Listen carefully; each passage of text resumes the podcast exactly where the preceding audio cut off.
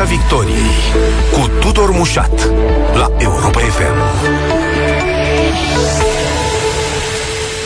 Bun găsit tuturor pe frecvențele radio și live uh, pe Facebook. În fiecare mijloc de decembrie facem exercițiul ăsta de aducere aminte și de bilanț, într-un fel, cu care cred că suntem datori în fiecare an, raportat la decembrie 89, la momentul în sine, dar și la drumul parcurs din acel moment până în prezent. Iată, sunt 32 de ani și dincolo de toate controversele, frământările, nemulțumirile legate de elucidarea episodului, avem 32 de ani uh, de la acel moment, uh, cu bune și cu rele și o să le luăm la, la puricat în ediția de față, dar nu numai, o perspectivă interesantă a felului în care decembrie 89 și chiar și perioada dinainte se vedeau din afara României, de partea cealaltă a cortinei de fier.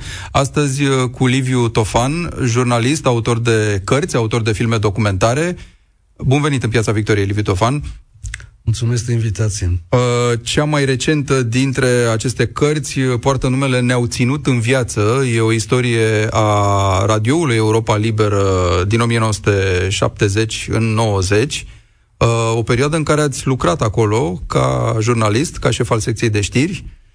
Uh, noi o să plecăm însă cu momentul decembrie 89 în discuția asta și pe urmă o să ajungem și la uh, alte detalii uh, din astea de, de culise legate de, de ce se întâmpla acolo la, într-o lume pe care noi doar ne-o imaginam și despre care vrem să, să știm mai multe.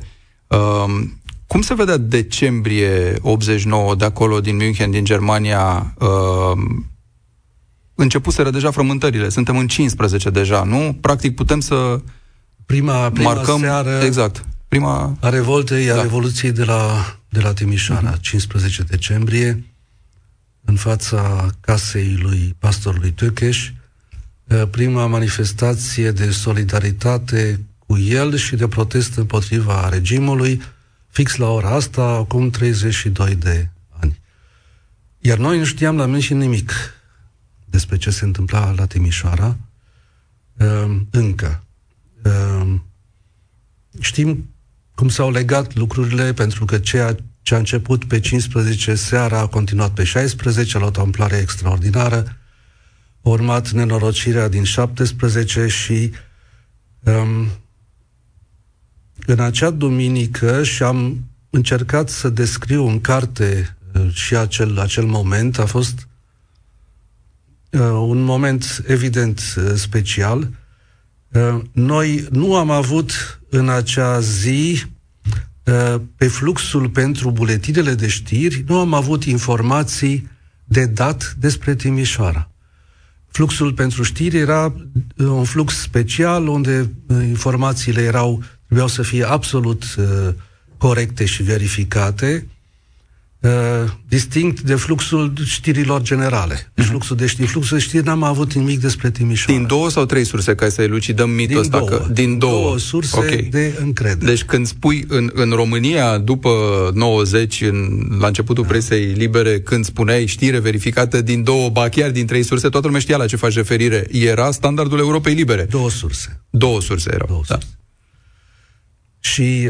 Um, realizând că se întâmplă ceva cu totul special în țară, uh, în acea seară de duminică m-am dus la radio și mi-am pus problema cum facem noi să spunem ceva despre Timișoara în acea duminică de 17 decembrie, pentru că emisiunile erau preînregistrate și nu conțineau nimic despre uh, evenimente, iar în buletinele de știri nu aveam informații de dat, pentru că noi nu erau atât de alarmante, încât cei de la Central uh, News le-au blocat, pentru că nu aveau cum să le verifice. Nu, nu erau uh-huh. corespondenți străini în România atunci cu care să poți să iei Adică suspiciunea era ca să înțeleagă toată lumea că s-ar putea să fie o făcătură, de fapt, și că te compromiți dacă dai ceva neverificat de o asemenea amploare, nu? Exact, exact. Da.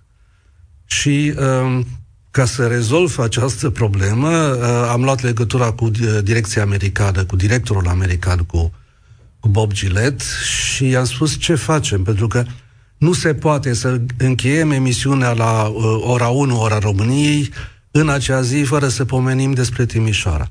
Și soluția a fost o emisiune specială pe care am făcut-o în continuarea programului obișnuit, în care am folosit agențiile de presă cu ce relatau despre Timișoara și am am făcut uh-huh. acea prima emisiune specială. Cum ajungeau informațiile despre ce se întâmplă la Timișoara uh, la agențiile de presă? Străinii nu aveau voie în România în perioada aia, era, se trăgea cu urechea de la unguri, de la sârbi. Tocmai asta era da. problema, da. că și la agențiile de presă informațiile erau la mâna a doua. Uh-huh.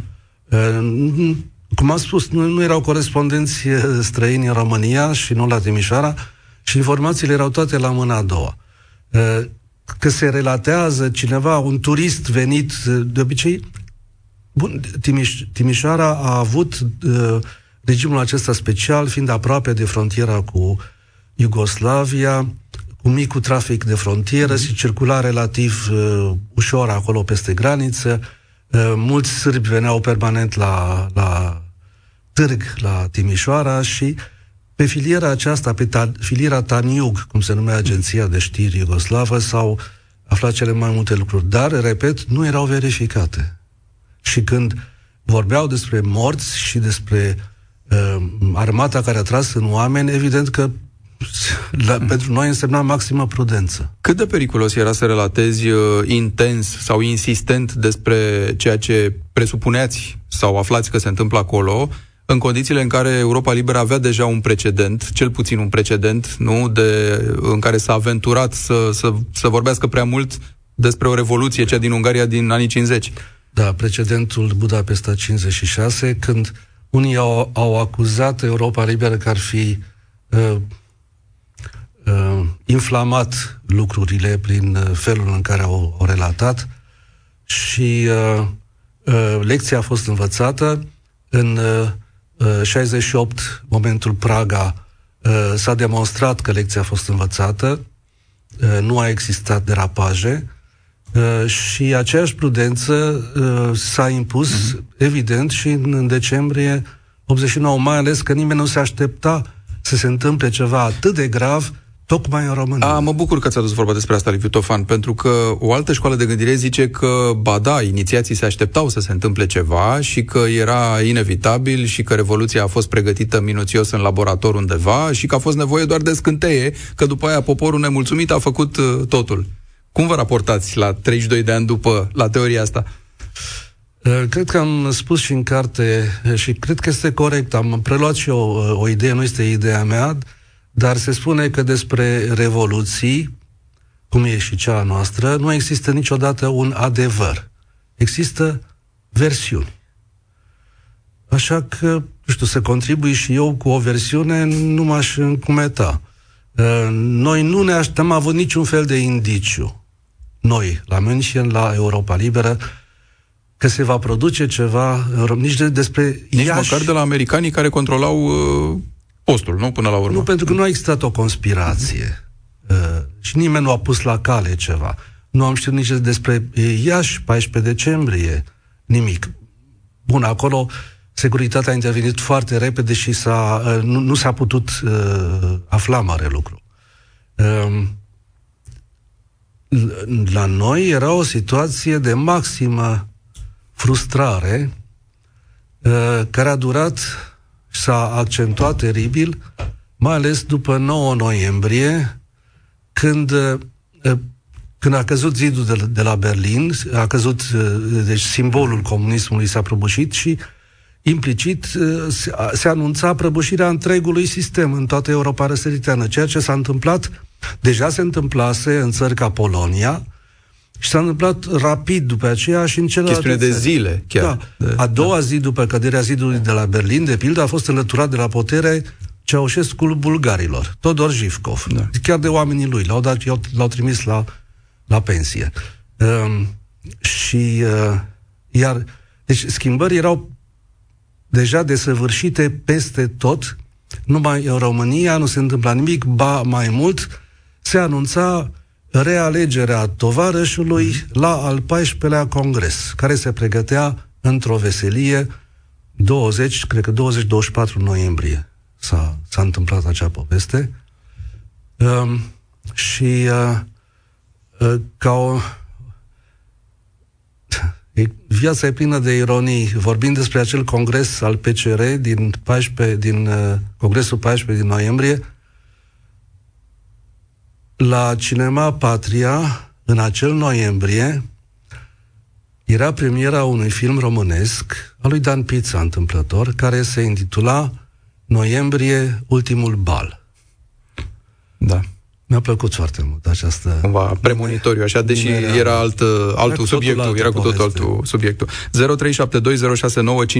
e numărul de telefon la care vă invităm și pe dumneavoastră, ascultătorii noștri, Uh, să ne sunați, uh, să ne spuneți uh, cum vedeți și momentul ăla și ce s-a întâmplat după. Noi continuăm discuția cu, cu Liviu Tofan. Vorbeam de precauții necesare în raport cu momentul decembrie 89, pentru că deja existaseră anumite derapaje, să zicem, ale radioului Europa Liberă. Ne ducem un pic în spate, Liviu Tofan, și episoadele astea sunt convins că sunt descrise în amănunt în cartea dumneavoastră Ne-au ținut în viață. Dar așa, cât să apucăm să vorbim acum la radio un pic despre asta, uh, care a fost resortul de funcționare uh, al Europei Libere? Lumea știa că acolo poate să găsească ce nu găsea în presa comunistă cenzurată din, din România. Uh, care a fost misiunea lui, de fapt? Menirea Europei Libere a fost uh, una singură, cea de a combate uh, propaganda uh, comunistă a regimului din țară. Um, probabil că astăzi i s-ar spune fake news. Pe vremea aceea era pur și simplu uh, propagandă pe care uh, o trebuia să o anihilăm prezentând pur și simplu cum stau lucrurile în realitate. Deci, în, în termeni tehnici uh, anglosaxoni, asta se numește white propaganda propaganda albă. Spui adevărul pe care ascultătorul îl compară el singur cu propaganda la care este expus în țară și își dă seama cum stau lucrurile. Noi spuneam, uh, transmiteam realitatea. Uh, Era o realitate despre lumea occidentală în care trăiați, dar realitatea din România, de pildă, care era greu de perceput de acolo, cum o pipăiați? Da, era cel mai uh, uh, important uh, aspect, era și emisiunea cea mai ascultată, actualitatea românească, uh, și cel mai dificil de, de, uh, de realizat. Pentru că uh, nu, nu era greu să deslușești realitatea, chiar și dintr-un ziar cum era Scânteia, pe care în, în România nu-l citea nimeni, dar pe care noi îl citeam. Ziarul Partidului Comunist Român, pentru cei da, mai tineri care nu știu despre ce vorba, da. Cotidianul Partidului, Scânteia. Ehm, dacă aveai ehm, experiență bună pe un, pe un domeniu, cunoșteai foarte bine un domeniu și aveai ehm, continuitate în a urmări cum se dezvoltă lucrurile și ce scrie chiar scânteia de la o zi la, alta, mm. la o lună la mm. alta, puteai foarte bine să uh, detașezi uh, propaganda, minciuna, uh, dezinformarea de realitate. Foarte interesantă folosirea formulei fake news, pentru că e cumva parte din cotidianul acestor ani. Și pentru cei care n-au termenul ăsta de comparație, cum arată în oglindă, de pildă, acum facem așa o, o paranteză, uh, raportarea la fake news azi, atunci Europa Liberă, sau mă rog, aveai nevoie de un post de radio, că na, n-aveai internet, uh, platforme multimedia, nici uh, comunicații prin satelit nu erau când a început Radio Europa Liberă în anii 50, aveai nevoie de un radio aflat la mii de kilometri distanță de zona unde erai tu, să-ți spună ce se întâmplă la tine în țară și care sunt adevărurile uh, nu despre ceea ce trăiești, pentru că aici ți se interzicea tot, ca într-o distopie în care azi ne uităm uh, în, în filme pe Netflix la, la lucrurile astea. Nu sau, credem sau la Corea de Nord. Sau la Corea de Nord, da, de pildă. Care, apropo, are acum telefoane mobile, doar că nu primește nimic pe ele, că e conținut cenzurat. Uh, azi, de pildă, dacă e să ne uităm la, la nevoia de a contracara fake news, cum Dumnezeu... E mult mai complicat. E mult mai complicat. Mult mai complicat. Um, fără îndoială, lucrurile erau mai simple pe vremea noastră. Ehm, știam cu cine avem de-a face, știam uh, uh, care sunt, uh, de unde pleacă o anumită informație. Era mult mai greu să te ascunzi și să disimulezi și să um, astăzi îmi e teamă că Bun, și care e, dif- care e deosebirea fundamentală între propaganda noastră de atunci, uh, cu care ne luptăm mm. noi atunci, și fake news de azi. Bun, odată este tehnologia, care nu exista sub nicio formă în, în, în epocă și a apărut abia după 1990, și schimbările geopolitice, schimbările de m, uh, raporturi internaționale, de uh, poziționări ideologice. Uh, astea sunt cele două lucruri care au, au uh, um, dat lumea peste cap, efectiv, și au făcut lucrurile atât de, de complicate.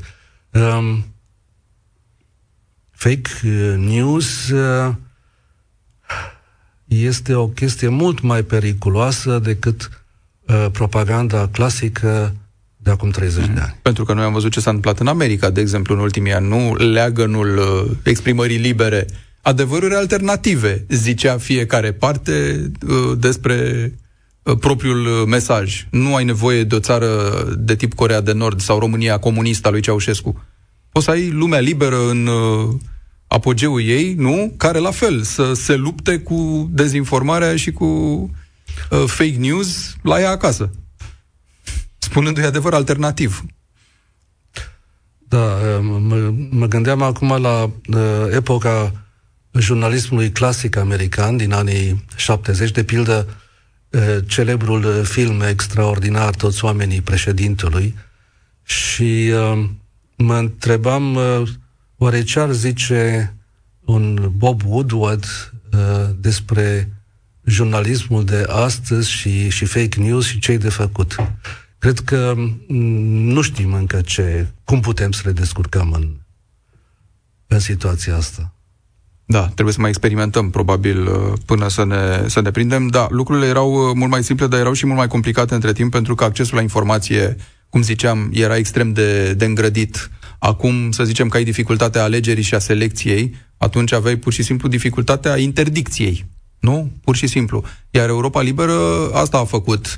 Uh, știu că mulți dintre cei care ne ascultă știu Uh, lucrul ăsta, dar sunt uh, poate la fel de mulți sau mai mulți care nu știu pentru că nu au apucat vremurile alea și încercăm să le deslușim un pic subiectul e, de film. E, e greu să da. spui unui tânăr de astăzi să-i explice că, că a existat o Românie uh, acum 32 de ani în care uh, uh, nu exista niciun post de radio privat, nu exista nicio televiziune privată uh, și uh, dacă avea dacă căuta o sursă de, de informații, uh, trebuia să uh, se așeze în fața unui post de radio clasic, nu știu dacă mai există asta, dacă se mai vând asemenea aparate de radio astăzi, și să caute pe scală, să meargă pe unde scurte. Să răsucească caute... un buton, nici măcar să apese niște butoane, nu, nu e nu. să recu... răsucească literalmente un buton. Da, și să cauți pe da. scală, ascultând foarte atent, cu urechea apropiată, până deslușeai uh, un post de radio străin unde, de unde puteai să afli câte ceva sau să asculti niște muzică. Uh-huh. Muzica care a fost culmea, un mare atu al Europei Libere, un post de, altfel un post de radio eminamente politic. Recepția dificilă că țiuituri, pârâituri, ca să aibă lumea o imagine despre ce însemna emisia pe unde scurte. Uh, greu să asculți muzică, să înțelegi ceva din ea, nu? Pe unde scurte. Da, se putea. Uh, cât de cât. Undele scurte au calitatea că sunt singurele care bat foarte departe și au, uh, uh, de cealaltă parte, sunt uh, foarte ușor de, de bruiat și foarte susceptibile la interferențe. Și cu toate acestea, emisiunile muzicale ale Europei Libere, respectiv ale lui Cornel Chiriac inițial, au fost cel mai mare succes uh, al acestui post de radio. Era bruiat uh, Europa Liberă? Europa Liberă nu era bruiată. Pentru România, nu? Uh, toată lumea credea că era bruiată pentru că re- condițiile de recepție erau atât de dificile. Dar uh, bruiajul a, a fost bruiat în anii 50 și a încetat bruiajul în 1964 în România și în același timp și în Ungaria întâmplător. În toate celelalte țări a continuat până în, la sfârșitul lui 1988. Dar noi am, măcar nu am avut acest uh, obstacol al buriajului. Da, ați avut alte obstacole de tip uh, bombă plasată la sediu, nu? Da, pentru că uh, regimul Ceaușescu și uh, securitatea uh, vedeau în Europa liberă un mare pericol pentru stabilitatea regimului. Uh, dacă, într-adevăr, uh, dacă aveau dreptate să vadă noi un mare pericol, ăsta este, cred, un compliment. Și poate când în decembrie 89 s-a materializat cumva. Apropo de episodul ăsta în care explozia unei bombe puse la sediul Europei Libere a rănit, nu mai țin minte ca și ucis pe cineva, nu. dar a rănit multe persoane și a provocat evident pagube uh, materiale. Cum era privit un astfel de gest, că practic e, e ca și cum le-ai fi pus o bombă americanilor în fond. Chit că existau departamente naționale român, bulgar, maghiar și așa mai departe acolo pentru lumea comunistă. Da, postul era totuși o creație și condus de, de americani. Tocmai de Cu aceea, ce s-a lăsat chestia asta? Tocmai de aceea nimeni altcineva nu a încercat o asemenea nebunie, cum a făcut-o securitatea prin uh, teroristul Carlos Chacalul, care a vrut să ne uh, desfințeze uh, brusc și definitiv uh, printr-o bombă, pe care însă au pus-o la vreo 100 de metri distanță de unde era uh, departamentul românesc uh, al, al radioului. Deci a fost uh, un, uh, un uh, răsunător uh, eșec uh, și prin faptul că explozia a fost atât de departe de secția noastră, nimeni nu s-a gândit că ne era adresată nouă. Și nu am avut atunci uh, uh, niciun fel de alte informații sau indicii că atentatul uh, trebuia să ne distrugă pe noi. Asta am aflat abia după 1990 mm-hmm. și am aflat suficiente lucruri la un moment dat încât am putut să prezint toată această poveste pe documente într-o carte pe care am publicat-o. 0372069599 în direct cu noi este Adrian. Bună seara, Adrian. Bună seara, domnul Mușat și invitatului toate respectele. Uh, întrebarea mea pentru el este cât de uh, reală ar fi un uh, conflict armat la granițele uh, noastre cu Ucraina, adică Rusia, în speță Rus- Rusia, mm, și în același timp când consideră dânsul că o să ajungem și noi o democrație apropiată, să zic, de cea a Germaniei, cam câți ani consider că o să mai treacă. Mulțumim, Adrian. Cred, cred că e mai ușor de răspuns, sau mă rog, mai ușor de, de făcut o încercare la întrebarea 2, mă gândesc, nu? Da, la întrebarea 2... Uh, um,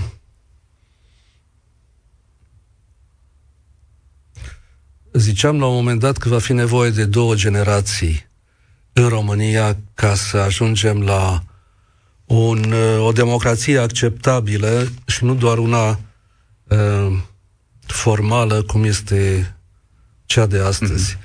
Uh, dar uh, să vedem dacă două generații, însemnând maxim 60 de ani, nu știu dacă în, peste, deci peste încă 30 de ani uh, vor mai fi destui români în România încât să mai merite să faci ceva aici sau ne vom fi mutat cu toții în altă parte? O să mă leg un pic de întrebarea asta lui Adrian, să vă întreb cum arăta viitorul văzut de acolo măcar în decembrie 89 sau măcar în ianuarie 90. Nu zic în anii 70 sau 80, când poate nu era nicio speranță. Dar în momentul în care lucrurile s-au întâmplat, cum vedeți lucrurile Se potrivește ceea ce s-a întâmplat în ăștia 32 de ani cu ceea ce vă imaginați că se va întâmpla în ianuarie 90? Nu, sigur că nu se potrivește. Eram uh, uh, atunci, în ianuarie 90, ianuarie, februarie, până la Uh, până în mai-iunie, uh, România a avut un cec în alb extraordinar uh, pe care pur și simplu l-a aruncat la gunoi. Aveau românii un asemenea, un capital în Occident extraordinar de simpatie și de toată lumea voia să ajute România, să facă ceva pentru români. Uh, de neimaginat astăzi ce, uh, um, ce imagine extraordinar de bună aveau românii atunci, ce capital formidabil ar fi însemnat această imagine dacă nu ar fi fost prăpădită complet în iunie 1990. Când de fapt, mă rog, se încerca ținerea pe loc într-un alt fel de comunism, căruia să nu-i spui comunism, nu? Era democrația originală. Era o democrație originală, dar în care să rămână aceleași persoane din eșalonul 2-3 al regimului comunist. Și aceleași mecanisme. Mm-hmm. Și asta ne-a întârziat o grămadă. A schimbat cu totul uh, uh cursul uh, istoriei României, sigur că da. Uh. E unul din motivele pentru care Europa Liberă, ca post de radio, a încetat să mai bemită pentru cele mai multe dintre țările foste comuniste.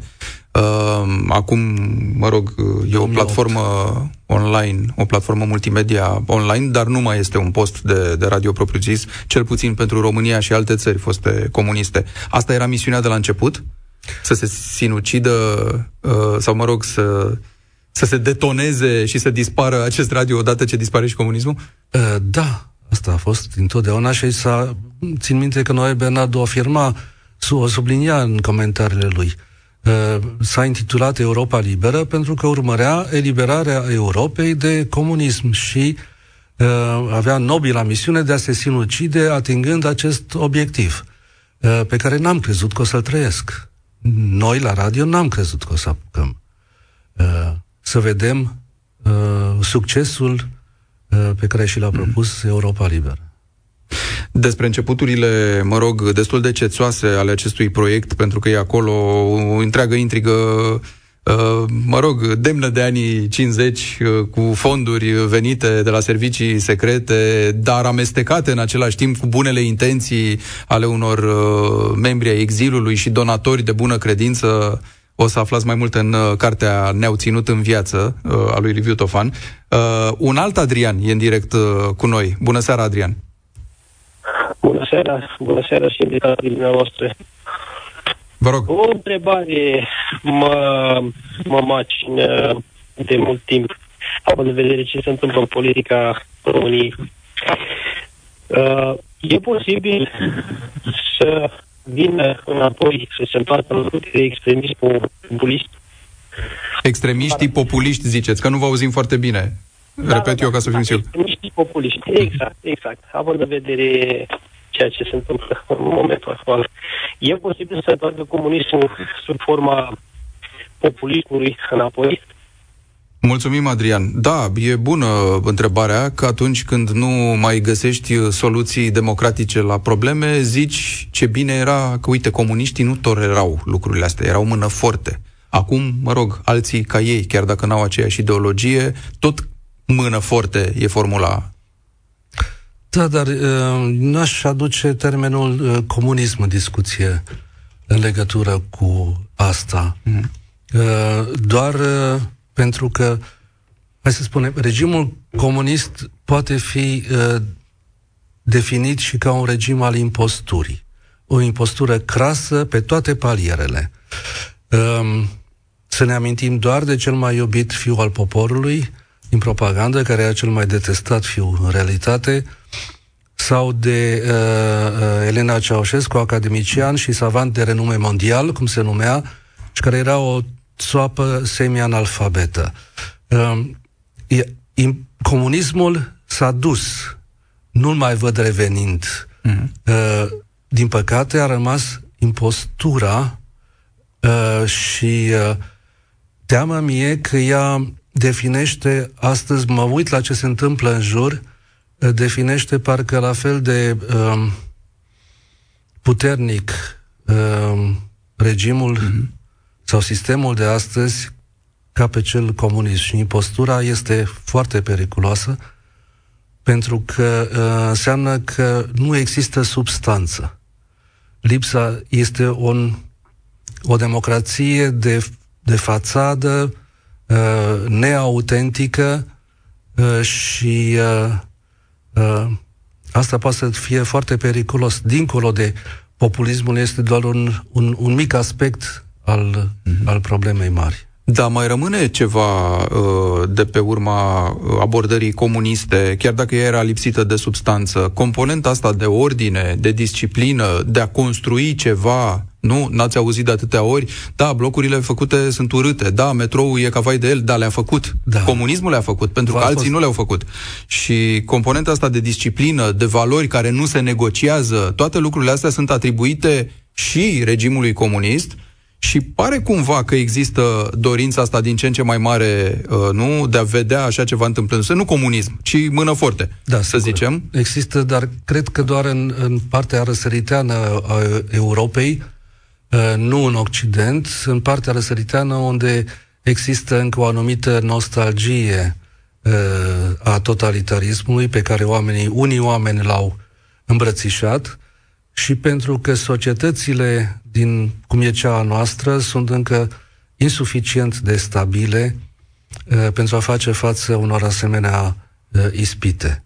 Da, la noi, Există și un asemenea pericol. Lucruri alimentate copios uh, și de la răsărit, de la Moscova, apropo de o întrebare primită mai devreme, care sigur are legătură cu o chestiune de, imediată, și apropo dar... de fake news. Și apropo de fake news, dar are legătură totuși cu această permanentă nervozitate a Rusiei, nu de a ține lucrurile instabile, nu doar în jurul ei, în întreaga Europa, dacă se poate. Uh, da, și mă uitam la o știre uh, de astăzi în care era vorba despre personali- despre, despre uh, platforma Sputnik uh, rusească uh, în limba română și despre personalitățile anului pe care le-au uh, le-a ales această platformă, uh, respectiv uh, uh, senatoarea Șoșoacă uh, și Partidul Aur, uh-huh. promovate de platforma de propagandă a Moscovei. Care e cumva, uite, uitându-ne și la experiența dumneavoastră de la Radio Europa Liberă uh, și uitându-ne și la ăștia 32 de ani, uh, lecția, recomandarea, avertismentul, la ce să fim atenți, uh, apropo și de, de fluxurile astea de informații care ne, ne năpădesc.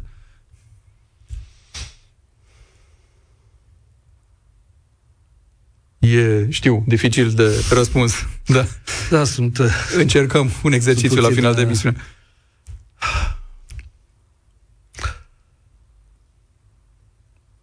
Cui ne adresăm? Despre, despre asta e vorba în primul rând. Mm-hmm. De, de, pentru că um, avem în țara asta mai multe românii și categorii foarte diferite de, avem, avem o Românie foarte europeană și foarte pro-occidentală, cu care este uh, ușor să, să vorbești, dar care este încă minoritară. Avem dincolo o masă uh, um, care se orientează după ce spune vecina uh, peste gard sau popa sau și cu care nu prea văd cum poți să comunici tu de la Europa FM. Așa că um, timpul, sper, vorba poetului, sper ca timpul să aibă, aibă răbdare cu noi și să nu ne împiedicăm prea repede de aceste um, probleme evidente pe care le, le avem. Mulțumesc foarte mult, Liviu Tofan. Cartea ne-au ținut în viață Radio Europa Liberă 70-90. Cred că merită citită în decembrie mai mult decât, sigur că merită citită tot timpul, dar poate că decembrie e un bun uh, moment, uh, mai bun decât altele. Mulțumesc încă o dată pentru discuție. Eu mulțumesc. Pe curând. Piața Victoriei cu Tudor Mușat la Europa FM.